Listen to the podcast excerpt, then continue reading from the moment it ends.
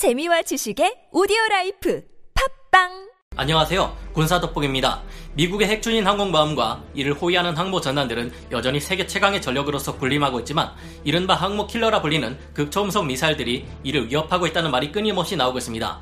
미 해군은 이에 대응하기 위해 우주군을 창설해 상대편의 인공위성을 공격하거나 항모는 2000km 바깥에 머무른 채 무인 공중급유기인 MQ-25 스팅레이 같은 수단을 활용해 함재기의 작전 반경을 두 배로 늘리는 방법 등을 사용하려는 것으로 알려졌는데요.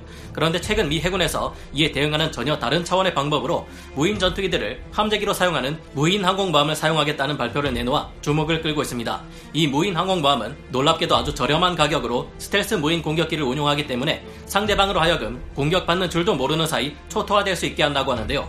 이것이 앞으로 큰 역할을 할 수 있다면 우리 한국에서 충분히 추진해 볼 수 있을 만한 항공모함이라는 말도 있습니다. 오늘은 미 해군이 앞으로 개발하겠다는 드론 전용 항공모함들을 살펴보고 또 다른 미래 항공모함은 어떤 형태가 있는지 살펴보려 하는데요. 그리고 우리나라에서 드론 전용 항공모함을 개발할 경우 전장의 흐름을 또 한 번 바꿔놓을 game changer가 될 수 있을지 생각해 보겠습니다. 전문가는 아니지만 해당 분야의 정보를 조사 정리했습니다. 본의 아니게 틀린 부분이 있을 수 있다는 점 양해해 주시면 감사하겠습니다. 미 해군의 새로운 스텔스 무인 항공모함 왜 무서운 무기인가? 항모킬러라 불리는 대륙의 대함 탄도 미사일 둥펑 21D는 미국의 항공모함을 노리는 무서운 무기입니다. 이 미사일은 인공위성, 무인기, 각종 레이더 등의 도움을 받아 항모를 직접 타격할 수 있는 무서운 무기로 알려져 있는데요. 사정거리가 1300km에서 최대 3000km까지 이르기에 작전 방향이 1000km 내외로 알려진 미국의 항모에게도 위협이 될 수 있을 것으로 알려져 있습니다. 물론 아무리 각종 레이더와 위성의 도움을 받는다지만 빠르게 지속적으로 움직이는 항모를 20일 뒤로 정확히 맞출 수 있을지는 의문입니다만 여기에 핵탄두를 싣고 날린다면 정확히 맞추지 않아도 항모 전단 전체 위협이 될 수 있을 것으로 짐작되는데요. 이런 마당에 미 정규 항공모함의 함재기인 FA-18EF 슈퍼호넷은 전투 행동 반경이 722km, 아메리카급 강습 상륙함이나 앞으로 새롭게 나올 미 해군의 경항모에서 사용될 F-35C도 전투 행동 반경이 700km 정도입니다. 제럴드 R 포드급 항공모함에서는 MQ-25 스팅레이 같은 무인 공중 급유기를 활용해 함재기들의 전투 행동 반경을 늘릴 것이라지만 그렇게 한다고 해도 3000km에 달하는 둥펑 21D의 사정거리 안으로 항모를 들여놓을 수밖에 없습니다. 이를 해결하기 위해서 미 해군은 압도적으로 넓은 전투 행동 반경을 지닌 함재기를 사용해야 항모의 안전을 보장할 수 있는 상황인데요. 그 해답은 바로 무인기들이 될 것으로 보입니다. 미 공군과 미국의 방위 산업체인 Kratos Defense and Security Solutions가 개발한 XQ-58A 일명 발키리 스텔스 무인 공격기는 사람이 타지 않기 때문에 더욱더 먼 곳까지 날아가 장시간 작전을 수행하는 것이 가능한데 무인 공중 급유기와 함께 운용할 경우 XQ-58A 발키리의 항속거리는 무려 3,941km에 이릅니다.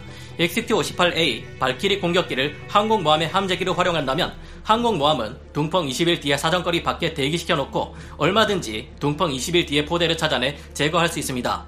둥펑 21D의 포대 주변은 많은 지대공 미사일들이 지키고 있겠지만 발키리 공격기는 본격적인 스텔스기를 지향하고 있기에 상대의 레이더에 걸리지 않고 목표물을 제거하는 것이 가능한데요.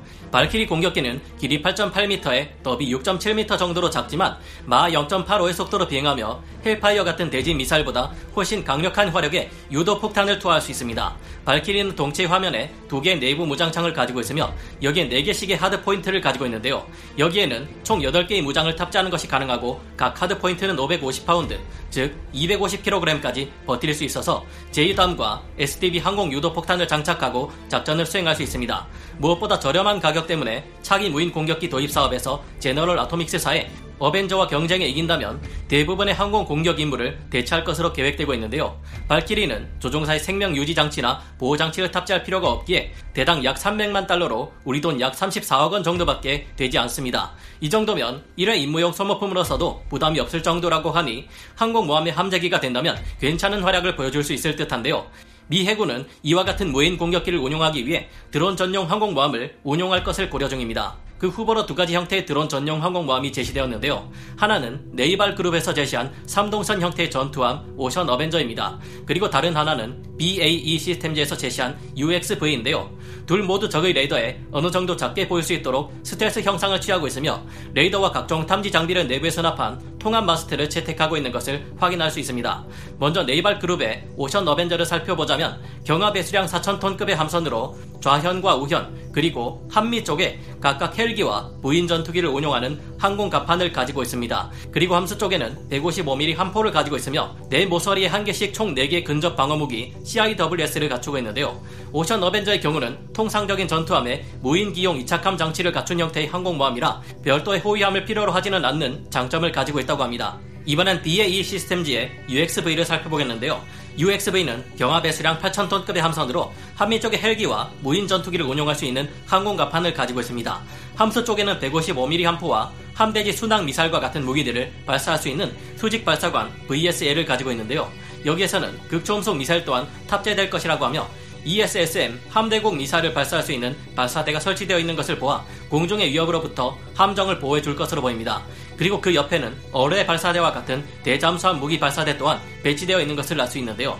UXV는 미 해군의 타격 전단과 함께 작전을 수행하며 무인 공격기를 운용해 적국의 해안에 선제 타격을 가하는 중요한 역할을 하게 될 것이라고 합니다.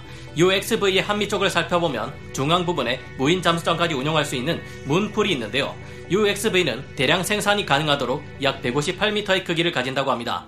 미 해군은 이 같은 드론 전용 전투함을 4대를 한 전투부대로 운용할 계획이며 각각의 드론 전용 전투함은 총 4대의 XQ-58A 발키리 무인 공격기를 운용하게 된다고 합니다. 4대의 드론 전용 전투함이 모인 분대는 항모 전단이나 강습 항모 전단의 도움 없이 단독으로 발키리 공격기를 운용해 3,000km 밖에 있는 16개 지상 목표물을 공격할 수 있다고 합니다. 아마도 이 발키리 공격기들이 둥펑 21D 발사대와 같은 항모의 위협이 되는 것들을 공격해 파괴하고 장사정 대한 미사일의 위협이 제거되는 순간 정규 항모 타격단과 함께 제해권을 장악하게 될 것으로 보입니다.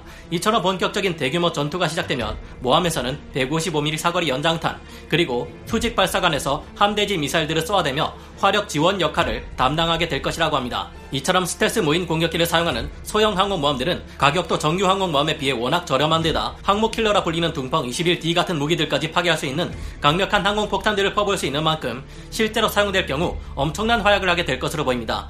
현재 우리나라에서 추진 중인 경항공모함은 수직 이착륙 전투기인 F-35B가 너무너무 비싸지면서 배보다 배꼽이 더 커져 그 예산을 감당하기 어려운 상황인데요.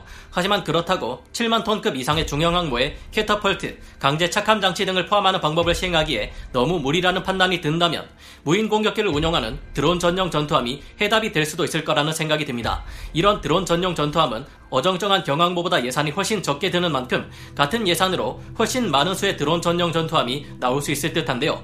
현대 큰 항공모함이 상대편의 공격으로 격침되면 그 피해는 어마어마하지만 이 처럼 작은 항공모함 여러 대로 분산시켜 운용한다면 그 피해는 미미할 겁니다. 미 해군에서도 대륙을 상대로 다수의 드론 전용 전투함을 뽑아내 분산시켜 운용하는 데는 앞으로는 이처럼 분산된 항모 전력이 공격당할 시에 리스크를 줄이고 더 효율적인 작전을 수행하는 데 도움이 될 것이라 여겨지기 때문인데요. 무인 공격기 전용 항공모함이 우리나라에서도 개발된다면 오히려 말 많고 탈 많고 돈도 비싼 F-35B를 쓰는 경항공모함보다 더 나을 수도 있지 않을까 하는 생각을 가져보게 됩니다. 존재를 숨기고 기동하고 있으면 그 거대한 니미츠급 항공모함 전단이나 제럴드 알포드급 항공모함 전단도 도대체 어디 있는지 찾기 어려울 정도로 바다는 한없이 넓고 넓습니다. 이런 천의 스텔스 환경에서 스텔스 설계가 적용된 작은 항공모함들이 퍼져 돌아다니다가 스텔스 무인 공격기를 발진시켜 공격한다면 적의 입장에서는 이전과는 달리 언제 어디서 어떻게 공격받을지 알 수 없는 끔찍한 상황이 펼쳐지게 될 겁니다. 만약 정말로 수십 대의 무인 전투기로 공격하는 무인 항공모함, 무인 공중 항공모함이 실전 배치된다면 공중에서 벌어지는 전투 작전의 패러다임이 바뀌게 될 것을 상상해 볼 수 있는데요. 갈수록 더 많은 무인기들이 전장에서 활약하게 되는데 이 추세대로라면 사람 대신 기계들이 전장을 지배하는 터미네이터와 같은 SF 영화 속 장면들이 펼쳐질 날도 얼마 남지 않은 것 같습니다. 무인 공격기의 비행 성능이 비약적으로 발전하고 윤리적 차원의 문제가 해결된다면 여기에 AI를 탑재시켜 지금의 전투기들은 도저히 할 수 없는 20지 이상의 미친 기동을 보여줄 수도 있을 것 같은데요. 이 같은 장면들이 영화 스텔스 속에 나오는데 작품성은 그저 그랬을지 몰라도 전술 전략 측면에서는 정말 시대를 앞서간 영화였던 것 같아 한 번 더 보려 합니다. 오늘 군사 돋보기 여기서 마치고요. 다음 시간에 다시 돌아오겠습니다. 감사합니다. 영상을 재밌게 보셨다면 구독, 좋아요, 알림 설정 부탁드리겠습니다.